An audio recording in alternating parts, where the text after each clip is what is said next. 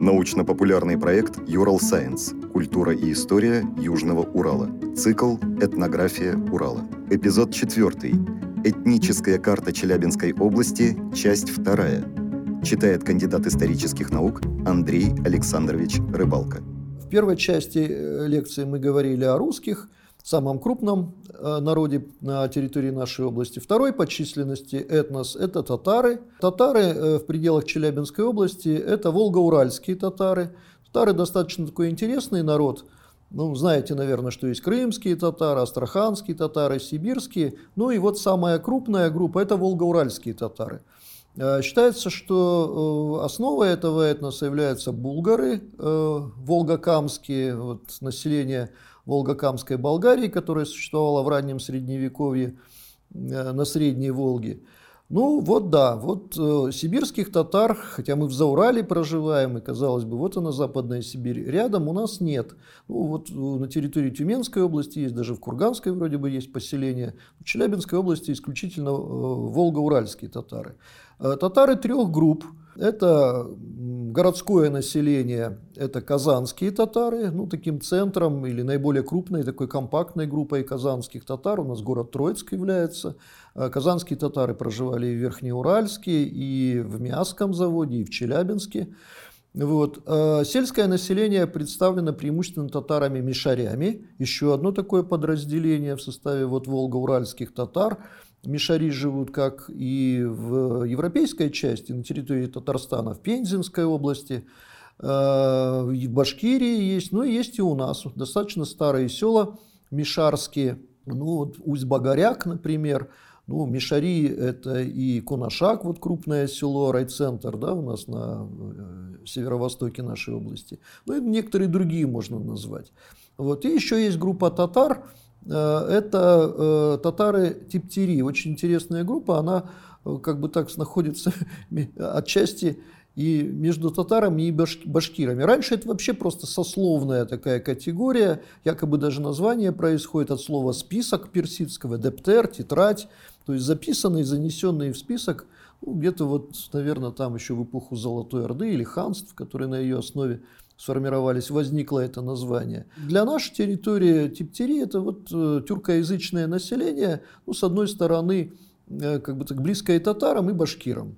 Вот. Таких крупных поселений э, сейчас вот типтярских в границах Челябинской области нет, но вот рядышком находящийся Учелы, город на территории Башкортостана, это такое изначально, до того, как городом не стал населенный пункт, крупное такое типтярское Типтярское село. Ну и, в общем-то, типтери у нас так дисперсно проживают в западной части Челябинской области, вот в Златоустовском районе, там, в Ашинском, в некоторых других. Ну, многие такие известные представители татарской интеллигенции, там, 19 начала 20 века были из типтерей. Э, ну, вот Расулев, например, вот, э, Зайнула, имам, там, который в Троицке был, некоторые другие. Э, вот, вот это вот группы татар, которые проживают на территории области. Татары Мишари, это преимущественно и Типтири, это сельское население, ну, знаете, что такие компактные группы в Кунашакском районе, вот сам Кунашак, еще несколько сел. Часть э, татар служила в Оренбургском казачьем войске, надо сказать. Ну, они в значительной степени, сельские татары были Э, в крестьянском сословии городские татары казанские, которые вот в Троицке, в других городах проживали, это такой торговый люд был. Ну, не все они были купцами по сословному происхождению. Были и крестьяне там, и другие, но, в общем, торговлей занимались. А сельское население, вот крестьяне, это преимущественно мишари и тип типтери. Землю обрабатывали, скот разводили, жили в деревнях. Вот, кочевниками они никогда не были. Эм, э, наверное, где-то с 17 века татары появляются как припущенники на э, башкирских землях, на вотчинных башкирских землях и по документам они так проходят. Ну и, в общем, э, татарское население от десятилетия к десятилетию в 18 веке, в 19 увеличивается. То есть прибывают казанские татары, это вообще было связано вот с городами и крепостями, которые на нашей территории возникли, особенно с пограничными. Торговля – основное занятие, а некоторые города, вот такие как Троицк, да и Челябинск первоначально, Верхнеуральск, сам Оренбург, они получили права миновой торговли. Вот в Оренбурге и в Троицке были построены миновые дворы, которые, цель которых была торговля, торговля с киргизской саками, с казахами, иначе говоря, вот, и вообще даже со Средней Азией. А татарские купцы, торговцы, они в этом смысле, казанские в первую очередь, были в таком, наверное, даже более удобном или выгодном э, смысле. Во-первых, они были мусульманами, знали восточные языки, ну, свой родной, там, свои родные тюркские, да некоторые еще образование имели, персидский. Поэтому как-то, так сказать, в Средней Азии, наверное, торговля у них лучше получалась. И э, татарское торговое население стало концентрироваться в, торгов... в крепостях пограничных, которые постепенно городами становятся, вот, благодаря такой миновой торговле. Э, они зажиточное население. И, собственно, вот, э, плюс к этому еще и там ремесленники селились, которые обслуживали в том числе и торговцев, и вот эти вот ярмарки, э, которые там устраивались периодически. Вот. Так как это городское население, то там и мечети были построены. Первая мечеть по указу Екатерины еще в XVIII веке в Троицке была построена. И образование началось первоначально религиозное, потом светско-религиозное, просто светское. Газеты стали выходить. Ну, ну, в общем, вот такая вот, и театры даже в итоге, так сказать, самодеятельные первоначально там прочие образовались. Вот так, такая община существовала, которая была связана э, с э, Волго-Уральским регионом, с Приуралем, Средней Волгой. Многих родственники были, многие там даже родились, потом сюда на Урал переехали. Вот, вот так вот сформировалась вот эта вот городская группа. А сельское население, как я уже сказал, это татары-мишари, земледельцы, э, ну и типтери, которые вот обрабатывали землю, выращивали скот, отчасти, может быть, и торговлей, и ремеслами занимались. Вот. Э, все татары мусульмане по вероисповеданию, мусульмане сунниты, ислам э, был принят еще их как бы, предками, волгокамскими болгарами, вот 1100 лет как раз будут отмечать в следующем году, по-моему, этого акта. Вот. Существовали учебные заведения мусульманские, медресе в Троицке, например. Их несколько было, просто школы. Ну, вот так вот, таким образом, вот эта вот община достаточно активная и оказавшая сильное влияние на экономику нашего края а, ну, существовала и существует до настоящего времени. А следующий тюркоязычный этнос – это башкиры, собственно, это автохтонное коренное население – ну и очень часто в документах 18 века вот лесостепные территории э, Урала и Заурали называются э, Зауральской Башкирией. Основные у башкир, э, как, ну, кстати, у многих тюркских народов, э, сохраняется родоплеменное деление, деление на племена, на роды, вот, которые имеют древнее происхождение или э, свя- средневековая история, связанная с разными народами. Вот, многие названия родовых подразделений совпадают вот с казахскими, нагайскими и прочими других народов тюркских, которые на территории России или за ее пределами проживают. Ну, наиболее крупные э, башкирские роды на территории Зауралия это э, Табын, э, Катай, э, Айле, э, Сальют, э, ну и некоторые другие. Вот. Э, на территории Челябинской области, э, как я уже ну, говорил или нет, башкиры – это за, преимущественно башкиры зауральские. Вот есть такая группа компактная, территориальная, зауральские башкиры. Они в терри- на территории Курганской области проживают и на территории Челябинской области. Башкирское население у нас ну, преобладающим является в Аргаяшском и Кунашакском районе. Сельское население, ну еще, в общем, соседний Сосновский район – Каслинский, ну и некоторые другие, вот, которые там тоже существуют башкирские поселения, которые в совокупности как бы вот образуют такой массив э, зауральских башкир. И относительно рядом у нас Сафакулиевский, Альменевский район на территории э, Курганской области, где тоже, в общем, зауральские башкиры проживают. Причем надо сказать, что раньше их называли челябинскими башкирами, потому что это была территория Челябинского уезда вот, до революции. Ну, как, так как Курганская область была выделена в состав, собственную область в 1943 году, это вот территория, где эта группа проживает. Сейчас их курганскими называют башкирами. Ну, история Башкирии, башкир этническая даже на территории Урала достаточно интересная и давняя, я ее вот так вот быстро не расскажу. А, башкиры у нас, в общем-то, дисперсно практически в каждом районе проживают. И на западе Урала, в горной его части, в Вашинском, Златоустовском районе, на севере нашей области, на юге даже есть, то есть на тех районах, где как бы раньше Башкир не было, но Башкирия рядышком находится. И в 50-е годы в степные районы Челябинской области во время вот этой вот кампании освоения целинных и залежных земель а, привлекали из соседних районов Башкортостана население, ну, разное, ну, в том числе и башкиры, селились уже существующие населенные пункты. Башкир много в Агаповском, Кизильском районе, некоторых других. Вот. Ну, вот такая вот группа. Башкиры тоже мусульмане, сунниты, как и татары. Но считается, что они тогда же вот, э, очень давно, в 11 прошу прощения, в X веке приняли ислам вместе с волж, волжскими болгарами, волгокамскими болгарами. Э, я хочу сказать, что э, не, небольшая часть башкир служила в Оренбургском казачьем войске. Вот, ну, как-то я говорил о оренбургских казаках как о части русского населения. Ну, в самом деле, русские там преобладали, но были и представители других этносов. Вот были и татары, надо сказать, я совсем забыл о них упомянуть в этом смысле, что вот несколько достаточно крупных поселений татарских – это казачьи поселения. В том числе на юге области, вот Варна, райцентр, да, с таким вот названием интересным.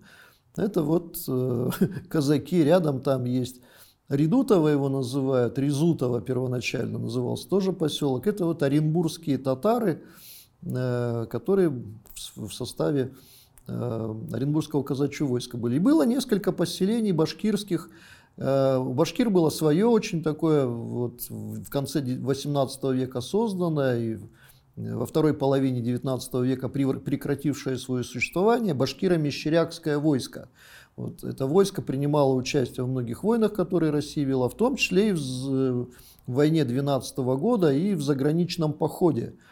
А башкиры прославились, даже песенный фольклор об этом говорит. Вот это войско было потом, оно ну, примерно по тому же типу, что и казачье было. Оно было и регулярное, то есть к регулярным войскам не относилось, оно было упразднено в итоге. Но некоторые башкирские поселения, которые оказались рядышком с э, поселками или рядом с землями, смежными с землями оренбургских казаков, были включены в состав Оренбургского казачьего войска. Вот есть там два, два поселка на территории Чебаркульского района и на территории Красноармейского района, по-моему, там два населенных пункта, где башкиры проживают, это башкирские деревни ну, или поселки по-старому, вот, которые в составе оренбургских казаков. Башкиры первоначально были кочевниками или полукочевниками, и вот эта вот скотоводческая культура, она, так сказать, достаточно долго сохранялась. Э, впоследствии под влиянием, собственно, вот татар и русских, ну и по некоторым иным экономическим причинам начинается оседание башкир, появление постоянных стационарных деревень, поселков.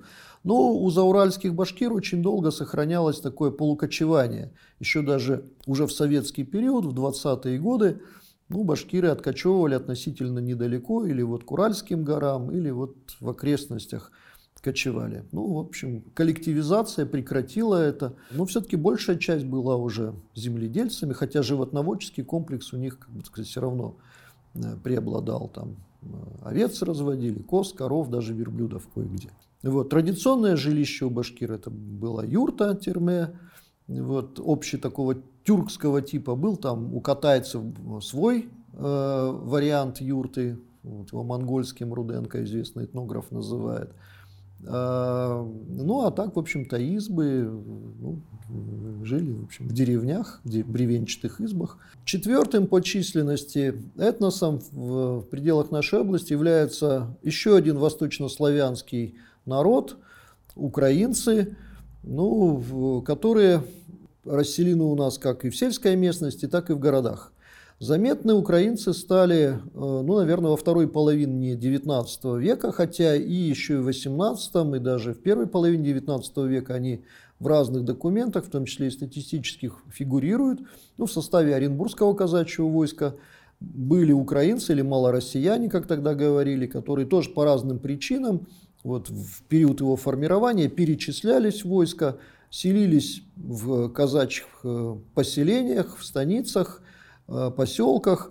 Ну, это преимущественно все-таки так называемый первый отдел, вот район самого Оренбурга, среднего течения реки Урал, хотя, в общем-то, и у нас есть. Вот у нас там поселок Ключевка есть, бывшая Ключевская станица в Троицком районе, где вот э, вторая волна, как бы сказать, заселения в этот поселок, это были, в общем, украинцы этнические то есть с украинскими фамилиями, говорившие на украинский, э, по-украински, ну и в некоторых других населенных пунктах, в том числе в Новолинейном районе, о котором я уже говорил. Э, но, э, да, по некоторым документам ссыльные были после подавления различных восстаний в правобережной Укра... Украине, в некоторых других оказывались вот на территории Заурали, соседней Западной Сибири, в гарнизонах служили в XIX веке, ну вот в этих линейных поселенных батальонах. Но надо сказать, что все-таки как бы такого заметного влияния это вот или ну не очень заметны были. А вот XIX век, э, последние десятилетия особенно, это такая политика активного переселения в Западную Сибирь, в Степной край, иначе говоря, в Казахстан, в Зауралье, на Южный Урал – на Дальний Восток, который относительно недавно русским стал. Ну, из тех районов Российской империи, где вообще был земельный дефицит. Дело в том, что там э, в западных губерниях, особенно вот в черноземных и на Украине, э, на душу приходилось там очень мало. Там душевые наделы были очень маленькие, которые ну, не в состоянии были прокормить население. И вот, чтобы, так сказать, социальное напряжение снять, была разработана такая программа или программы, которые вот переселяли. Я хочу сказать, что не только украинцев-то переселяли на восток, там, и великороссов из южно-русских губерний, и даже латышей, и некоторые другие, ну, в общем, население, которое в западных районах Российской империи проживало. Но вот на украинцев пришлось очень много. Плотность населения была большая, плюс к этому значительная часть, например, в Полтавской губернии, это были не крестьяне, то есть тогда еще община была, э, всякие такие вот тормоза внутри общины, нужно было все недоимки выплатить. Община решала, имеешь ты право уехать, выйти из общины или нет. Ну, в общем, некоторые плевали, никуда не ехали. А вот среди украинцев Полтавской губернии был значительный процент так называемых полтавских казаков. У них были свои наделы, но они были свои. Общинами, они, общинными связями не были связаны.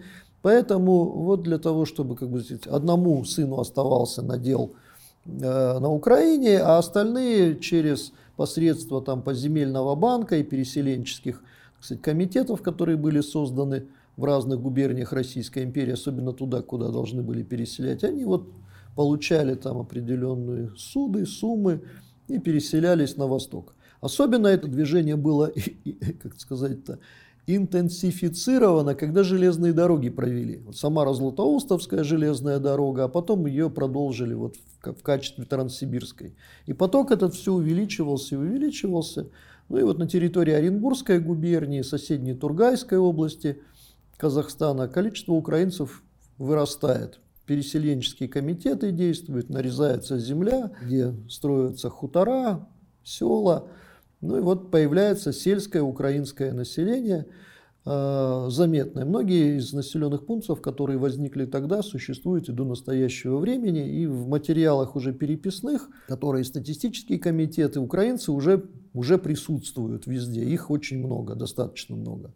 Ну, поменьше, наверное, в городах, а в сельской местности много. Этот процесс был продолжен и в 20 веке, причем после революции пятого года Столыпинская реформа, которая вообще практически все препоны для переселения на восток и решения аграрной проблемы, которая в значительной степени была вот таким революционным фактором, ну, по крайней мере, в сельской местности, для того, чтобы его, в общем, эту проблему решить. Вот. И еще увеличивается количество переселенцев. Многие, надо сказать, не приживались, назад уезжали или дальше ехали еще куда-то. Но значительная часть оседала, и таким образом вот формировалось э, население э, переселенческое, украинское. Э, вот это была первая, можно сказать, ну не первая, а вторая волна, но одна, наверное, самая большая. В советское время эта политика была продолжена, надо сказать. Во время Первой мировой войны на нашей территории фиксируются выходцы из австро-венгерской Галиции, так называемые русины или украинцы, западные украинцы, которые были лояльны русским войскам, русской армии, которая тогда Галицию заняла, а потом отступала оттуда. И многие из них в том числе были, оказались здесь. В советское время переселенческая политика была продолжена. В начале 30-х появились и спецпереселенцы с Украины, раскулаченные так называемые. Появляется и формируется городское украинское население, так как начинается индустриализация наших городов – Строятся комбинаты в Магнитогорске и в Челябинске заводы, на которые нужна рабочая сила, в том числе из, и в том числе из Украины, и в том числе из сельских местностей Южного Урала, и русские, украинцы, мордва все туда едут, и вот в городах население формируется. Война, опять же, эвакуация предприятий, заводов с территории Украины, из Харькова в первую очередь, из Киева. Но опять же, так сказать, страна у нас многонациональная, из Украины уехали не только украинцы, но и украинцы в том числе, многие из которых после войны назад не вернулись, а сели. Плюс к этому еще опять спецконтингент был после э, войны уже, опять же, Западной Украины, но это уже не лояльные э, советской власти группы, которые были, э, ну, или реально, или, так сказать, э, ну, в связях вот с националистическим подпольем, на территории Западной Украины, которые вот оказались здесь как спецконтингент э, в некоторых городах горнодобывающих или уголь, угледобывающих Коркина, там, например, некоторых других. Ну вот кто-то вернулся, а кто-то не вернулся. Так вот сформировалось э, украинское население на Южном Урале. Плюс к этому и в советский период переезжали специалисты, которые получали распределение, учились в Киеве, в Харькове, во Львове, в Одессе. Ну а распределение получали по всему Советскому Союзу, в том числе и у нас. Я хочу сказать, что количество украинцев сокращается от переписи к переписи. Дело в том, что э, так как близость культуры, языка, э, поэтому вот э, внуки, правнуки украинцев, особенно той волны так называемой аграрной колониз... аграрного переселения э, конца 19-го, начала 20-го, они себя русскими считают переписях, в переписных листах указывают себя русскими. Вот. Ну и если, так сказать, помнят о том, что украинском происхождении, то, наверное, уже очень смутно.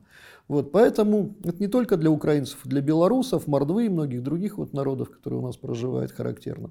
Ну, там падение от, э, за 10 лет, у нас примерно 10 лет между перепись, переписями промежуток, до 30%. Еще один тюркоязычный народ – имеющие, проживающих на нашей территории, входящие, надо сказать, в пятерку, замыкающие пятерку этносов на территории Челябинской области, это казахи. Казахи э, живут в южнее реки Уй, в степных районах Челябинской области. Ну и, в общем-то, тоже является коренным для нашей территории, потому что, когда русские оказались на этой территории, казахи уже проживали в степных районах Челябинской области. Ну, вы знаете, что рядышком государство Казахстан существует. Но казахи в России живут во всех областях, компактно практически, которые по периметру Казахстана находятся. А в некоторых составляют значительный процент населения, как, например, в Астраханской, Оренбургской, Омской областях, ну и в Челябинской области. Ну, в общем, пятое место у нас вот по населению казахи занимают. Э, на западе, на севере казахов практически нет, а вот на юге области в каждом районе, начиная с Троицкого, Верхнеуральского и заканчивая Брединским и или Кизильским, казахов достаточно много. Преимущественно все-таки сельское население, ну, сейчас уже и городское есть. Э, казахи на нашей территории относятся к двум жузам, то есть казахский этнос он состоит из таких трех компактных групп, жузов. Э, есть старший, есть средний и младший. Вот у нас на территории Челябинской области есть казахи среднего жуза и младшего. У них, как и у башкир, даже, наверное, в большей степени сохраняется вот это вот деление на племена и роды. Ну, как правило, знают, э, если уж там не, мало, не совсем маленькие, то, так сказать, э, мужчины среднего, да и женщины среднего возраста, уж тем более пожилого, знают свои родословные, к какому они жузу, роду, племени относятся. Вот, э, это такое сохраняется до настоящего времени. А вот в Троицком и Чесменском районе казахи преимущественно среднего жуза а племени э, Кыпшак. Был такой древний народ когда-то, вот русских половцами называли, или там куманами в Европе. Ну вот само название этого народа кипчаки, вот казахский род есть таким же. Кстати, у башкир есть свои кипчаки, кипсак.